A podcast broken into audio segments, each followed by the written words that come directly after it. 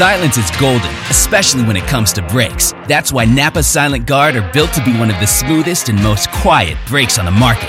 Made with fiber reinforced shims that eliminate noise for the life of the pad, rubber coated hardware for a better fit, and quality design that meets and exceeds OE performance. Silent Guard brakes deliver the stopping power drivers demand.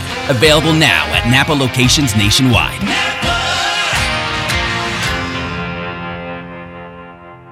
Warning this product contains nicotine. Nicotine is an addictive chemical, underage sale prohibited. Introducing Zone Nicotine Pouches, the perfect balance of unparalleled comfort, longer lasting flavor, and nicotine that satisfies. Whether you're zoning in during the race or zoning out after a tough day at work, Zone gets you there faster and keeps you there longer. Available in seven flavors and in six and nine milligram strengths. Find Zone at zonepouches.com and retailers near you. Own your zone with his own nicotine pouches. The following is a production of the Motor Racing Network, the voice of NASCAR. The Motor Racing Network presents NASCAR Live. Van Gisbergen one more time out onto Michigan Avenue in downtown Chicago, Illinois. That is turn seven. He's through it and he's through it cleanly. Now the right hand run through turn number eight, the left hand turn nine, the right hand turn 10. He's all alone and headed to turn number 11. Under braking, setting up for turn number 11. The fans in the massive grandstands waving their way to give give him the encouragement he needs. He's clean off 11, up the hill, headed for turn number 12. He will stand on the brakes, downshift. Here's the car, sets it cleanly, checkered flag in the air in his first ever NASCAR Cup Series start. Shane Van Gisbergen, the New Zealand driver, wins on the streets of Chicago. Congratulations. Can you even describe your thoughts, your emotions right now? No, it's a whirlwind. Um, unbelievable. Thank you so much to this team and the elation here. Like, what a, what a feeling. NASCAR Live is brought to you by Toyota. For the latest Toyota racing information, visit toyotaracing.com. From the MRN studios in Concord, North Carolina, here is your host, Mike Bagley.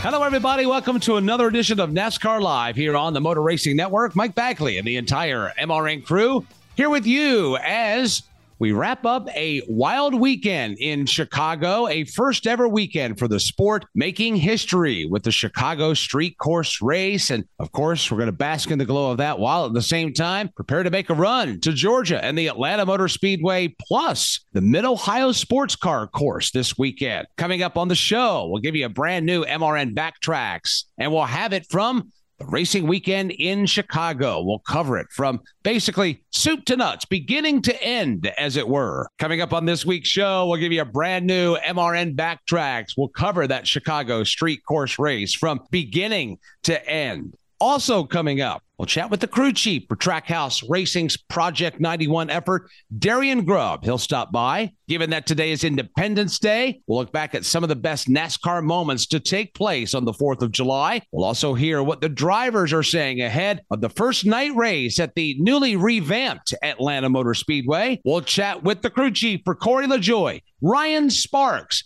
he had a chance to visit with our crew called duo of Steve Post and Todd Gordon. But first, Kyle Rickey is here with a check of the latest headlines in NASCAR. Kyle?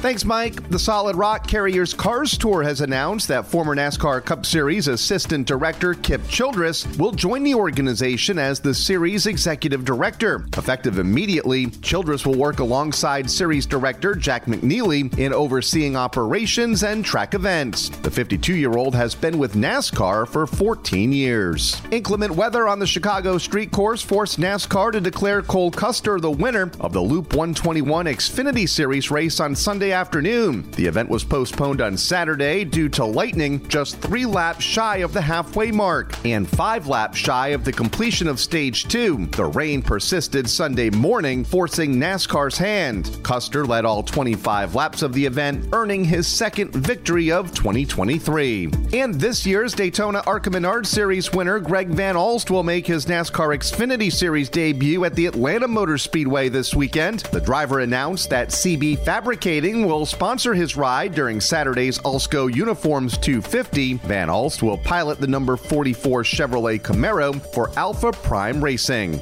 Mike, Thank you, Kyle. Coming up, we'll relive the Grant Park 220 in all of its glory with a new edition of a NASCAR Live Backtrax.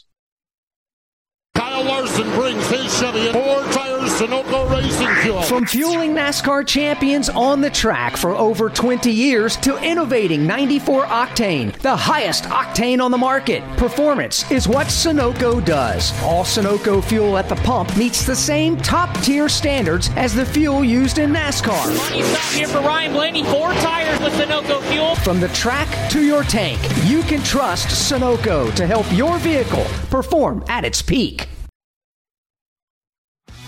This is NASCAR Live. Now, back to Mike Bagley. Welcome back to NASCAR Live. Coming into this weekend, there was not a soul in the NASCAR garage that knew what to expect with us racing on our first ever street course. All the obstacles that Mother Nature threw at us. We still didn't know what would happen as cars were about to take the green flag. What did happen, though, was one of the best races of the season. Here's a NASCAR Live Backtrax, Chicago style. The NASCAR Cup Series on the streets of downtown Chicago, Illinois. The Grant Park 220 is underway. Green flag is in the air. Denny Hamlin screams to turn number one. Hamlin starting up front, maintains the position, but Reddick squeezes his way down to driver's right. Here comes Tyler Reddick. He's got the advantage, and he drives deep into turn number four. By the time they move off turn five on the South Columbus, Reddick is in front. Trouble in the kink. Denny Hamlin has slid off and into the tire barrier. Hamlin, who was driving second, went wide to driver's left. He bounced it into the tire barrier. Kurt looks like he's going to lose a ton of positions. Everybody begins filing by. In fact, the leaders have already left Lakeshore Drive, have left East Roosevelt Road. The front of the pack is already turned back around and headed up South Columbus.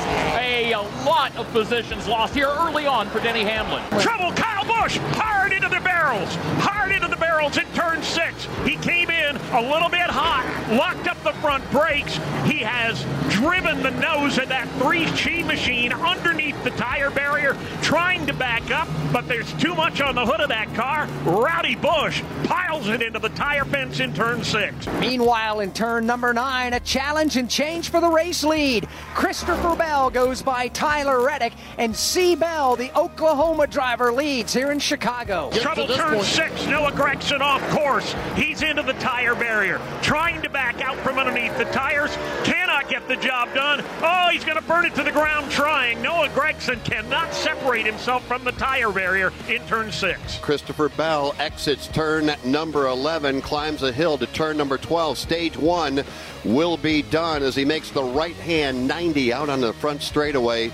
This will be a stage win for Christopher Bell his first stage win of 2023. Caution is on the speedway. It's for the Alex Bowman stalled car, and I'm not so sure, Jeff, that that car may yeah, that car is on fire. A lot of black smoke now beginning to billow out of the looks like the side uh, of the wheel wells of those cars, or of that car, I should say. The Ally Bank Chevrolet from Hendrick Motorsports and that'll effectively end stage number two when they get back to the start finish line. Christopher Bell will pick up the second stage win to go right along with his first stage win from earlier in today's race. Right, just uh, being heard in your and my ear, NASCAR making it official here that this race will be complete. We will end this race on lap number 75 due to the darkness that will. Uh, soon be settling in here in the Chicago area. So, lap 75, this race is over, and uh, they have just changed our scoring monitor to reflect that. There'll be 28 laps remaining in this event. As they race single file, here is the scenario with the strategies. The front three drivers, Justin Haley, Austin Dillon, and Chase Elliott, were last on pit road on lap number 31. Older tires, and more importantly, far less fuel. Then from fourth back to position number 11, those drivers last pitted on lap 42. They have a little more fuel in the tank, but not as much as William Byron goes around the track. Looks like it's going to be blocked. Kevin Harvick, there's a bunch of cars involved, Jeff. Yeah, everybody is going to come to a stop. Caution out. LaJoie goes around. Aric Almirola appears to be involved. Kevin Harvick, Bubba Wallace. Trouble turn six. Tyler Reddick piles it into the tire barrier.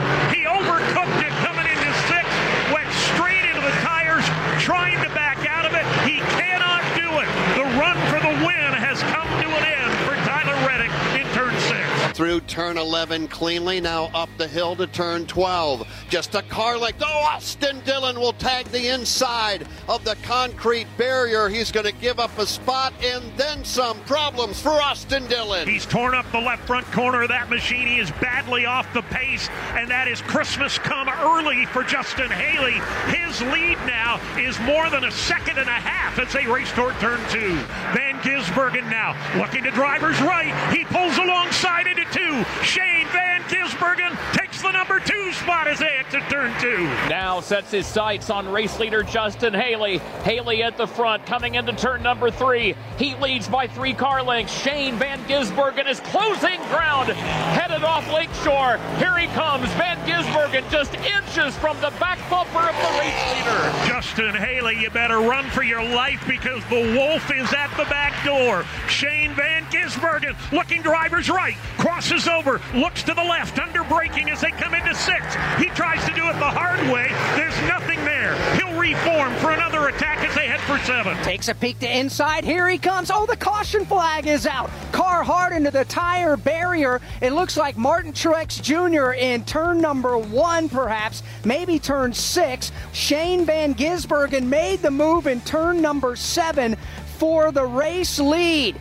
The caution came out. It's Martin Truex Jr. in the tires in turn two. So Truex will bring us under the caution flag with eight laps to go. Green flag goes back in the air. Five laps to go. Justin Haley will lead him to turn one. Haley has the number one spot as they storm across the start finish line, and here they come into turn number one. Haley has the lead in one. Now watch Van Gisbergen. He's done some great work heading for turn two. He's going to try it again. He's there. He's got the lead in two. Shane Van Gisbergen to the point as they exit out onto Lakeshore. Purple and white Chevrolet. Shane Van Gisbergen at the wheel, showing the way as they come racing off the corner. Justin Haley won't go away that easily. Here's Haley now. He looks to the left, he looks to the right, but he's second, chasing after Van Gisbergen. Trouble turn one. We've got a car in the wall trying to back out of the tire barrier. Let's see if he can do it. It's Ricky Stenhouse Jr. as Stenhouse not having any luck freeing himself. Caution on the speedway the, for the ninth time today. Bubba Wallace also has serious damage to the nose of his McDonald's Toyota. Not sure where that came from, but it is completely crunched up. But Jeff, caution comes out looking like we may be going to overtime on the streets of Chicago. Into overtime we go with a green white checkered finish. Five Chevrolet Camaros occupy the front five positions, led by the New Zealand driver Shane Van Gisbergen to the Geico restart zone. Green flag in the air. He gets a good restart, but so does Justin Haley. They race to turn number one. Van Gisbergen trying to take Trackhouse Racing to victory lane to start the month of July. That's where they ended the month of June. He is away by a car length. Oh, a little bit of a bobble at the exit of turn number one, but he's back on the hammer and he's pulling away by two. Van Gisbergen one more time out onto Michigan Avenue in downtown Chicago, Illinois. That is turn seven. He's through it and he's through it cleanly. Now the right hand run through turn number eight. The left hand turn nine, the right hand turn 10. He's all alone and headed to turn number 11. Under braking, setting up for turn number 11. The fans in the massive grandstands waving their way to give him the encouragement he needs. He's clean off 11, up the hill, headed for turn number 12. He'll stand on the brakes, downshift. Here's the car, sets it cleanly, checkered flag in the air. In his first ever NASCAR Cup Series start, Shane Van Gisbergen, the New Zealand driver, wins on the streets of Chicago. Shane Van Gisbergen wins the Grant Park 220 in a fantastic drive for Trackhouse Racing Project 91. He comes from New Zealand, he comes to Chicago, and he will park the car in victory lane. Coming up, we'll chat with one of the big winners from this past weekend in Chicago.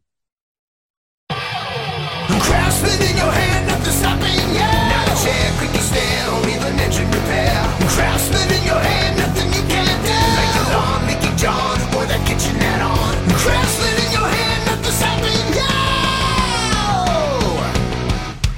From outdoor care to home and auto repair, do it with Craftsman. Find the tools, equipment, and storage you need at your local Lowe's, Ace Hardware, or Craftsman.com. This is NASCAR Live. Now, back to Mike Bagley. Welcome back to NASCAR Live. The racing was fantastic this past weekend in Chicago, but the story of the winner was just as amazing. Australian V8 Supercar Series champion Shane Van Gisbergen won the race, making him the first driver to win in his Cup Series debut in over 60 years. The man who led SVG to victory lane was a name that many race fans will remember.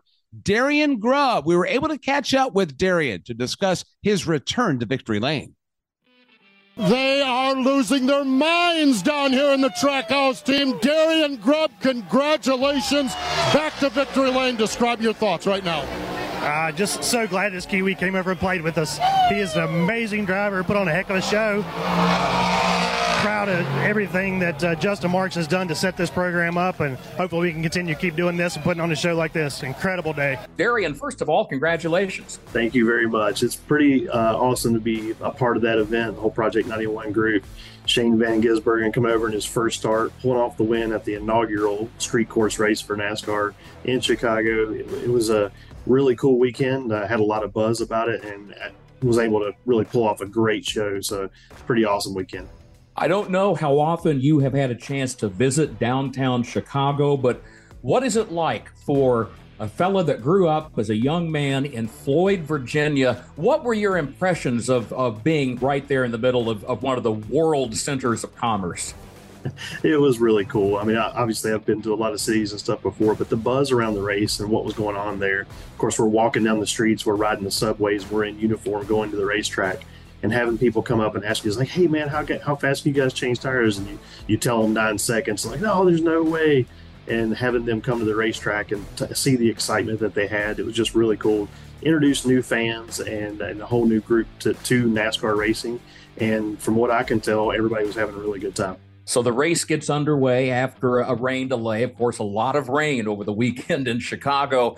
And then we get, uh, after the delayed start, NASCAR realizes the Grant Park 220 probably isn't going to happen at the advertised distance. It became the Grant Park 165. So when your team and your driver had to restart back in 18th position with around 20 or 25 laps to go, what were you thinking at that point? we knew it was going to be close and we, would already been watching the, the time for the sunset we knew that the buildings were mostly on the west side so it was going to get darker even earlier than the sunset posted time so we knew we weren't going to make it to the 100 laps. We, we were trying to figure out and of course some of the guys were able to jump the previous caution and take the risk and the gamble because they didn't have the track position. At that point we were in the top five and we didn't want to risk it until we knew and then NASCAR came out with the announcement, so we knew then we had to pit the next lap and be ready to go. It was a little disappointing to be in 18th at that time, but after lap one, when we went from 18th to 16th and saw the lap times coming up on the, the dash, we knew we had potential. And then watching Shane pick off one or two cars almost every lap. After that, it was more just sitting watching the show. We had already finished our work for the day, and getting to watch him do his was amazing given the fact that Shane Van Gisbergen is a three time Australian Supercars champion, but had never previously raced in the NASCAR Cup Series. What about when we got to the point where the race was headed into overtime? Was Shane well versed in what those NASCAR rules are, or did you have to get on the headset and coach him a little bit? He was well versed. We had done a lot of preparation work ever since last Friday and even up to two months ago, sending him the rule book, sending him some of the videos. These are previous penalties. These are previous restarts, things like that. That he's he's a student. He studied every piece of data that we gave him. He was ready.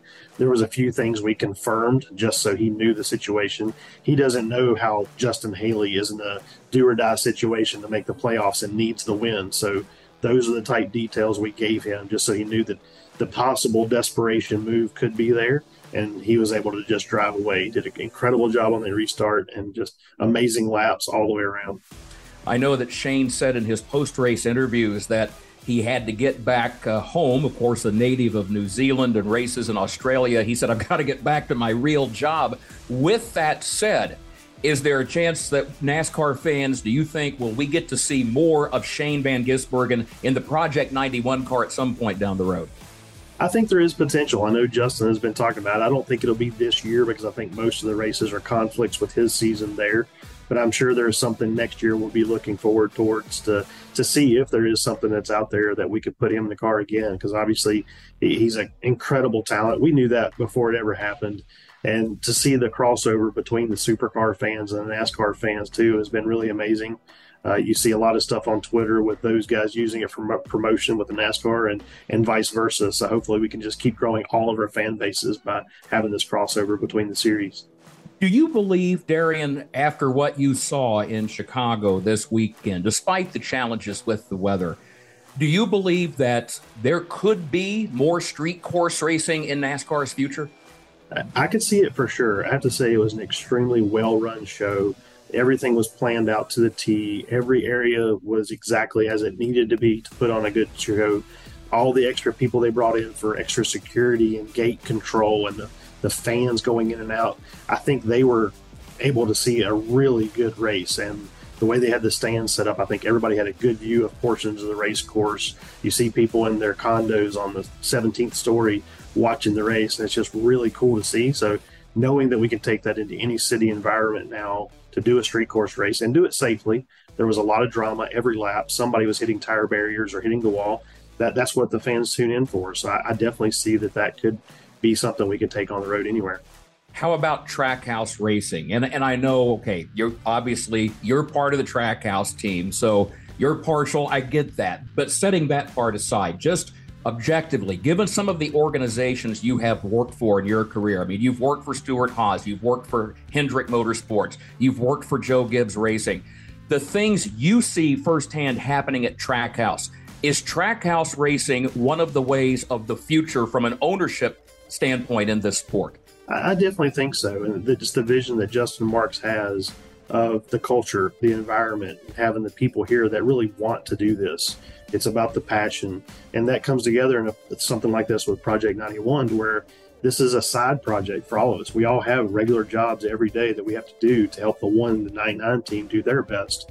And then we put the extra effort in to do something like this Project 91. We're using the same parts, borrowing parts from friends down the street and some other things too to make this happen. And when it does, we put it all together and we pull off the win, it just gives you an extra sense of pride and, and more tight knit community of your coworkers and your friends. And it really is something that we take pride in and we put it together. And I hope it's something we can carry into a lot of other projects in the future. Coming up, we'll revisit some of the best NASCAR moments to take place on Independence Day. And later, we'll preview the racing weekend in Atlanta. Whelen Engineering, a global leader in the emergency warning industry, designs and manufactures reliable and powerful warning lights, white illumination lighting, sirens, controllers, and warning systems for the automotive, aviation, and mass notification industries worldwide. Whelen products are designed, sourced, and manufactured in America and tested on site to meet the toughest industry standards. Whelen Engineering, manufactured in America for over 70 years. We never left, and we're here to stay. This is NASCAR Live. Now, back to Mike Bagley. Welcome back to NASCAR Live. Pretty much since its inception, NASCAR's been associated with the 4th of July. For decades, the Firecracker 400 at Daytona would always take place on the 4th. While NASCAR eventually got away from the exact date, there still have been recent memories of NASCAR fireworks on Independence Day, both in Daytona and at America's National Park of Speed, Road America. Susie Armstrong takes us on a trip down memory lane. Cookouts, fireworks, and the Firecracker 400. For decades, that was Independence Day in the world of NASCAR. It could be a photo finish as they come across the line. Pearson is in front. Petty goes to the outside. David Pearson has won it. David Pearson has won by maybe three feet. Petty came up the outside. He ran out of room, and Pearson has won this race as he came across the line at over 190 miles an hour by just about three feet. Just like David Pearson did at Daytona in 1972, NASCAR delivered fantastic races on the 4th of July for years. The sport's tradition of racing on the holiday began in 1959 where the event was originally only 250 miles, but would expand to 400 in 1963. Of course, a lot has changed since then, but still many correlate the holiday with racing at Daytona, including NASCAR Cup Series regular AJ Allmendinger. I feel like it's synonymous with NASCAR. You know, for the, so many years we did it at Daytona, and you just knew Fourth of July weekend that's where you were going to be. And we've moved it around now. It was at Road America. Now being here in Chicago, Fourth of July is it's American, right? Like it's it's like that's what it is. And I don't know NASCAR racing. It's American. This is what we do. So I don't know. Like I just feel like for all of us, I mean, we're just so used to it, and, and we have a lot of fun with it. Allmendinger is right. A lot of fun has been had on the holiday when it comes to on track action. One of the most iconic 4th of July races transpired in 1984 when a special guest made history. Mr. President, why don't we go ahead? We're not going to hold up any longer. Let's start the engine, sir. All right. Gentlemen, start your engines. President Ronald Reagan gave the command from the sky in Air Force One. Once he landed, he became the first president to attend a NASCAR event. As the day came to an end, President Reagan wasn't the only one who made history.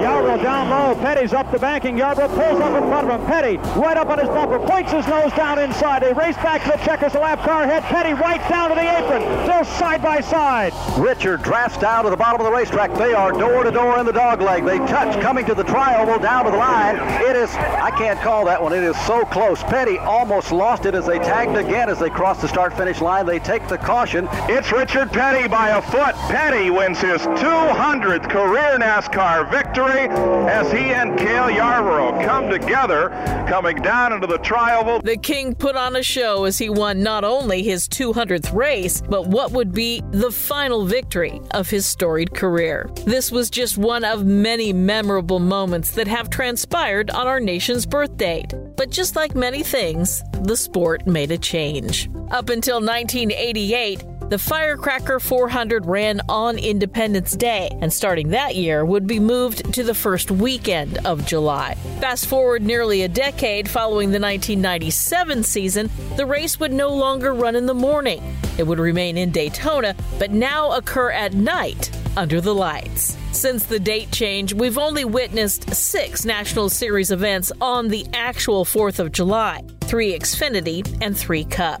One that stands out to many is the 2009 Coke Zero 400. The conclusion of that event delivered one exciting finish. Tony Stewart all over the back end of Kyle Busch, literally pushing him off turn number four. Jimmie Johnson is there as well. Top three, nose to tail. Denny Hamlin goes fourth. Tony looks to make the move. He swings to the high side. Kyle blocks. Tony gets into Kyle. He hits the wall. Tony Stewart is going to win the Coke Zero 400, and several more cars spin at the start finish line. A spectacular move, but you knew it was going to be something like that. NASCAR would continue to celebrate 4th of July weekend in Daytona up until 2020. Even though the race wasn't run on the 4th, the Indianapolis Road Course would host the sport for that date for one season. The next year on Independence Day, the Cup Series made its return to a track for the first time since 1956. It's been 23,702 days since the NASCAR Cup Series last race here in Wisconsin at Road America, and that's about to change. Aaron Jones, running back of the Green Bay Packers, puts the green flag in the air, and we're racing at Road America. With a beautiful forecast in Elkhart Lake, Wisconsin, NASCAR's most popular driver took home the checkers. The fans in turn 13 are loving it. Chase Elliott coming out of the final corner, making his way down into turn number 14. All alone, nobody around him. Chase Elliott looking to go back into the history books, the new king of road course racing in NASCAR up the hill for the final time. A win at the historic Road America added to the resume of Chase Elliott up the hill. Checkered flag is out. Everybody is on their feet, and Chase Elliott has won here this afternoon in Wisconsin. His seventh road course win. 13th on his career and second of 2021. Chase Elliott has done it again. NASCAR is still trying to figure out what the 4th of July staple should be on the schedule. Three of the last four weekends have been at different locations. Team Penske's Austin Cindric loves the idea of the event being symbolic, but believes there has to be consistency with the schedule. I think when it comes to the 4th of July, I think everyone thinks as NASCAR is a very American sport. You know, we just took a NASCAR to Le Mans and everyone thought it was the most American thing on the planet. You know, listen to a V8 and going around a racetrack and, you know, being a big heavy car. And that's what we get to experience every weekend. So from a from a global perspective, yeah, I think it's important for us to be very well represented on July 4th. As far as my, my opinion, I, I think it is a big enough holiday throughout the country that, you know, you probably should have a, you know, normal event planned for, for that. It should be a predictable race year to year that's on July 4th. I, I think that's fair because it is a, you know, a time that everyone has off and can go plan trips and do whatever they want with their families, including come to a NASCAR race. So I think it should be probably a, a more traditionally scheduled event. You know, looking into the future, if someone was to ask me, that'd be my opinion. Even though racing on our nation's birthday has been a rarity of late, over the years, NASCAR's rich history has provided us no shortage of fireworks during the 4th of July weekend. Thank you, Susie. Coming up, we'll hear what Chase Elliott, Michael McDowell, and Austin Cindric are expecting under the lights at Atlanta Motor Speedway this weekend. The spirit of performance is what defines Acura, and now it's electric. Introducing the ZDX, Acura's most powerful SUV yet. Crafted using the same formula that brought them electrified supercars and multiple IMSA championships, the ZDX has track tested performance that packs an energy all its own. Unlock the energy and order yours at Acura.com. This is NASCAR Live. Now, back to Mike Bagley. We continue on this week's NASCAR Live after a trip up to the Windy City this weekend, the NASCAR Cup Series and the NASCAR Xfinity Series. Head to Atlanta.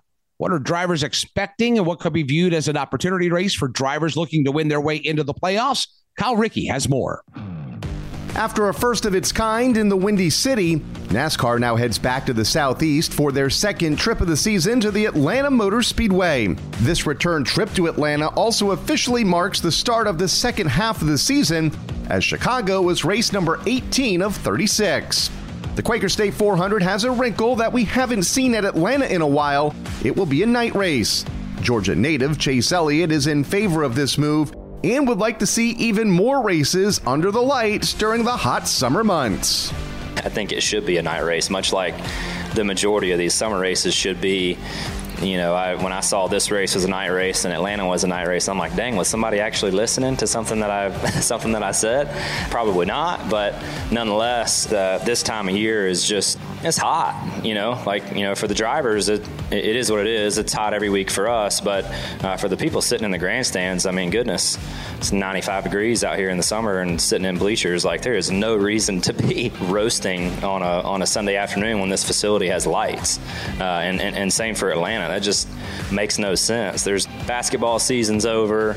You know, baseball is on TV, of course, through this time of year, but it's regional coverage anyway, and they're hard to watch. So from a TV standpoint, I don't really think there's any excuse for that. Would love to see these events be on Saturday night instead of Sunday night for people that have to go to work on on Monday morning. But I just don't see any reason why we shouldn't have more night races during these months where it's so hot for the spectators and, and the people here to uh, to enjoy it more. Elliott won this race last year but faced stiff competition from Corey LaJoie. While LaJoie wasn't able to finish that race, he has top fives in two other races at the new Atlanta, leading many to say this is his best racetrack. Does Corey agree? Oh, I mean, statistically, yeah. We've brought some really good cars there. I think one of our strengths is a team. We haven't qualified great there. And I think that it's a little bit more calculated than a speedway. I think handling does come into play a bit more, and you can time your track position. You can actually go get track position. You can make some passes as guys start to have mishandling race cars because they trim their stuff out for straight line speed. So I think it puts a it's like a super speedway with a little bit more driving technique than Daytona or Talladega still equally as much chance, I think, but um, you got to have a good driving race car, and you, you, can also be calculated a little bit more so than Talladega or Daytona. But yeah, uh, that's the one we have circled. As LaJoie said, this repaved Atlanta is a completely different track than what drivers had known Atlanta to be. Do drivers have a good handle on the new Atlanta, given this will be the fourth race on the new surface? Michael McDowell says things are still changing. No, I think it's changing. I think that the track probably threw us all for a little bit of a loop of just how much it aged in a year and how the grip level changed. So the first two races were, you know, you, you didn't really know exactly what to expect, but I feel like now we have at least uh, a pretty good understanding of what we need to bring back and things we need to do better. It, it has that element of drafting and runs and pushing and all that. Um, it's not like that's not there, um, but I think handling is is more of a um, legitimate factor that you have to take in for this race, um, especially as hot as it's going to be. Even though the track is losing some of its grip, it is still expected to deliver racing similar to what we see at Daytona and Talladega. The team that has many considered to be gold standard when it comes to that style of racing is Team Penske. Joey Logano won at Atlanta in the spring, and his teammate Austin Cindric was also in contention. Cindric currently sits 22nd in the point standings, and with only eight races remaining until the playoffs, a win would be welcome at any time. Given his team's success at Atlanta in the spring, the 2022 Cup Series Rookie of the Year is viewing Atlanta as one of the best chances to get that win. I probably view Atlanta as much of an opportunity race as, as anybody else in the field. You know, whenever you have races like that, and the opportunity for track position and drafting and, and, and making decisions in a pack, all those things come into play. But yeah, I, I wouldn't say it's a far stretch of imagination to say that we were the dominant company when we went there in, in the spring. You know, all of our cars were extremely fast, ran up front, you know, led the bottom lane for the rest of the race. And I think that the track's going to be a lot different. We talk about a Daytona Talladega, it kind of makes somewhat of a difference, but I think Atlanta makes quite a bit of a difference due, due to the track size and the corner radius. You know, we I was wearing a winter coat um, when I was there in March, and everybody knows how hot it is in, in South Georgia in the middle of the summer. So, it, it, granted, it is a night race. Yeah, I, I, think the, the handling differences are going to be quite a bit different than, than the spring race. A driver who sits just a few slots above Cindric in the standings is AJ Allmendinger. AJ is 19th in points, 24 back of Ty Gibbs for the final playoff spot. Given the points battle he's in and the chaos that could ensue at Atlanta, will a driver like Allmendinger race any differently? The answer to that would be a pretty firm no. As Allmendinger says, as long as his team continues to bring fast race cars to the track, the point situation will take care of itself. I haven't even hardly even looked at the points all year. You know, I, I feel like it, we for the first half of the season, we had some bad luck at the races that we were running well at, and then other races we just weren't very good, just in general. So I haven't really paid attention to the points. You know, I, you know now I see it that we've gotten closer, but I still have the same mindset of I'm just trying to maximize the best finish possible every weekend. And, and the last few weeks, fortunately, we've we've had more speed in the race cars. Uh, so it's we've had some better finishes, and but we got to keep working at that. If if we run well, I feel like the points will take care of themselves. So I don't even worry about it. So will we see another surprise winner following up what Shane Van Gisbergen was able to do in Chicago on Sunday? With five playoff spots still open for race winners, Sunday night could be a wild race, with drivers desperate for a win chasing the checkered flag in the Quaker State 400. Thank you, Kyle. That Atlanta preview was brought to you by Whelen Engineering. Whelen Engineering, a global leader in the emergency warning industry, has been manufacturing in America for over 70 years. We never left, and we're here to stay. Coming up, we'll hear from Ryan Sparks, Corey LaJoie's crew chief, as they head to their best racetrack. And later, we'll close the show by revisiting an Atlanta classic from 1986. This is it. We've got an Amex Platinum Pro on our hands, ladies and gentlemen. We haven't seen anyone relax like this before in the Centurion Lounge. Is he connecting to complimentary Wi Fi? Oh my, look at that, he is! And you will not believe where he's going next. The Amex dedicated card member entrance for the win! Unbelievable! When you get travel perks with Amex Platinum, you're part of the action. That's the powerful backing of American Express. Terms apply. Learn more at americanexpress.com slash with Amex. This is NASCAR Live. Now, back to Mike Bagley. Welcome back to NASCAR Live. One year ago, Corey LaJoie and Spire Motorsports almost shocked the NASCAR world by winning at the Atlanta Motor Speedway. With improved speed, they should be in contention again this weekend. Corey's crew chief Ryan Sparks joins Steve Post and Todd Gordon on this week's MRN Crew Call to discuss what's it going to take to get the win this weekend. Ryan, the late Sunday night. Um, I, I, I think we'll dissect the race a little bit, but the challenges of the event, the ups, the goods, the bads, the Chicago street course. Just what is what is your take from kind of a big picture, uh, getting getting things done up at Chicago this past weekend? You know, I think the the weather just kind of put a damper on everything a little bit, and maybe put a bad taste in some people's mouth. But overall, what an awesome event! You know, NASCAR logistically did an excellent job. Everything was uh, pretty fluent and and easy, you know, to move around and, and, be where you needed to be. So super proud to be a part of just kind of the NASCAR family, and and they did a heck of a job, and I it was so exciting. I'm ready to go back.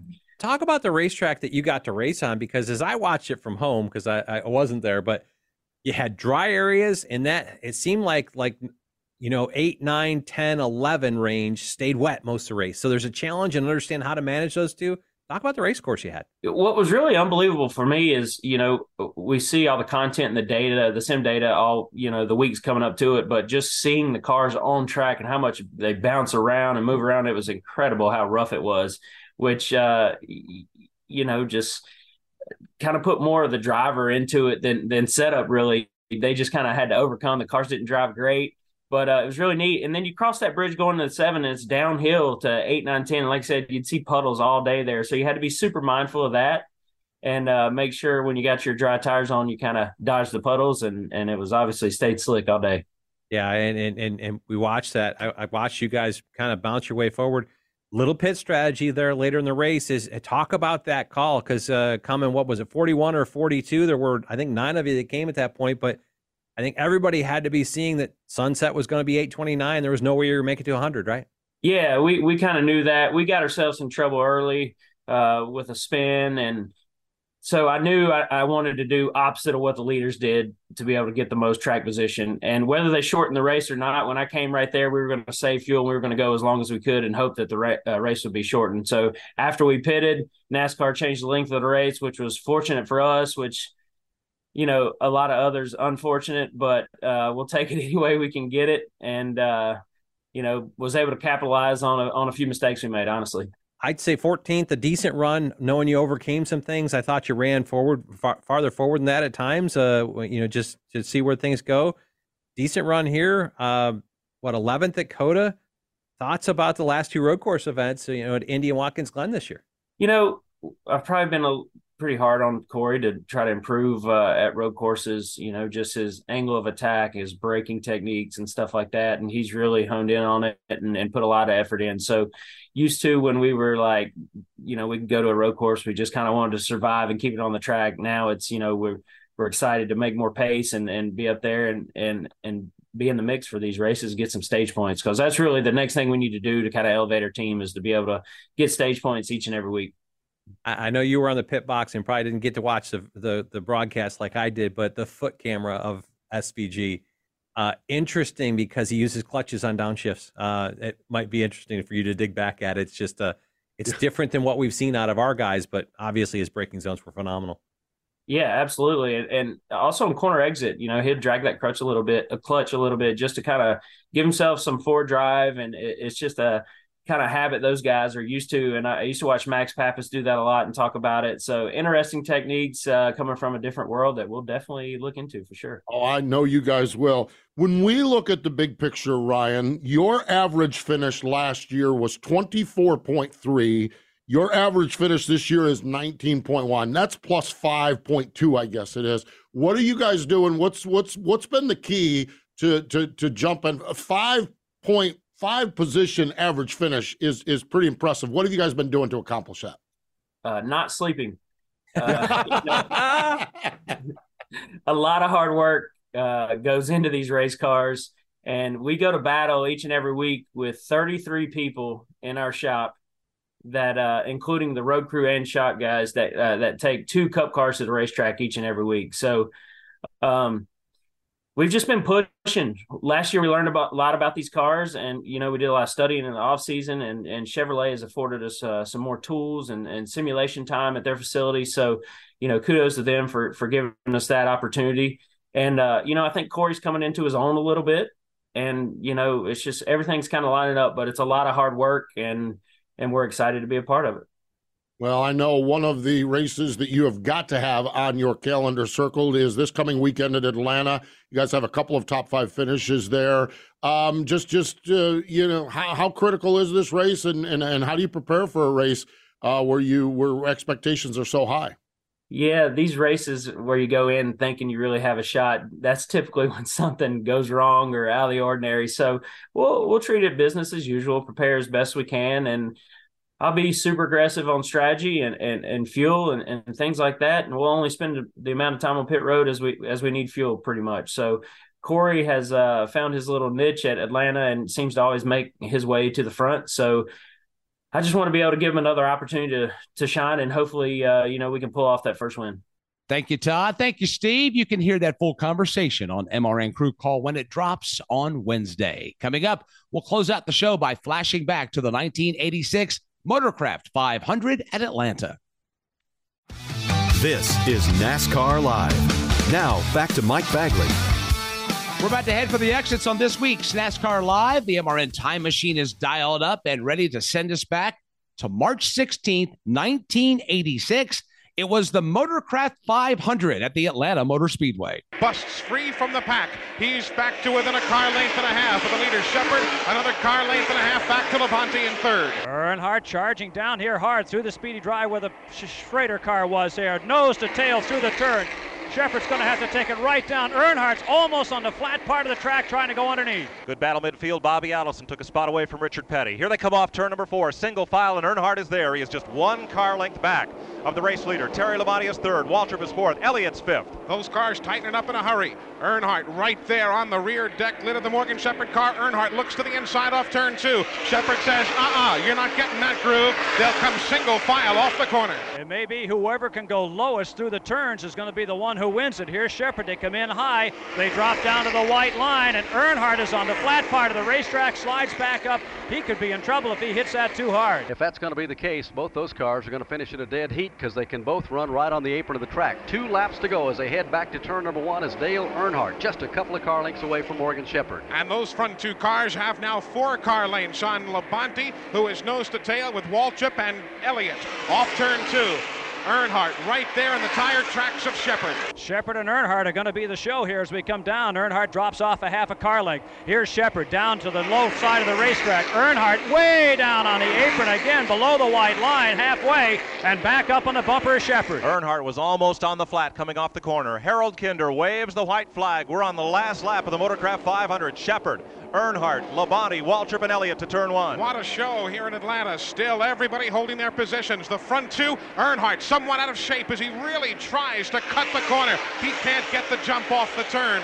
Shepherd leads by a car length on the backstretch. Shepherd coming down the backstretch. High entrance into turn three. Here he is. This is the last chance. Morgan Shepherd hanging on tight. Earnhardt is loose, trying to get way down underneath Morgan Shepherd. Dale Earnhardt brings it right to the bottom of the racetrack. Can't do anything. The car slips up a little bit, and Morgan Shepherd is going to get his biggest win ever as he wins the Motorcraft 500, a couple of car lengths ahead of Dale Earnhardt. You can hear that race in its entirety this week by subscribing to MRN Classic Races wherever you get your podcast. Folks, that's all the time we have for you for today. We'd like to thank Ryan Sparks for joining us, and also our thanks to all that made this weekend's racing in Chicago a huge success. For the rest of the MRN team, I'm Mike Bagley. We thank you for joining us as well. Don't forget NASCAR Live Wide Open coming up on Thursday and our racing weekend at Mid Ohio this weekend as well. Happy Independence Day, everybody, and we'll chat with you again next week right here on NASCAR Live. Until then, so long, everyone. NASCAR Live is a production of the Motor Racing Network with studios in Concord, North Carolina and was brought to you by Toyota. For the latest Toyota racing information, visit toyotaracing.com. Today's broadcast was produced by Trey Downing, Pat Jaggers, and Julian Council.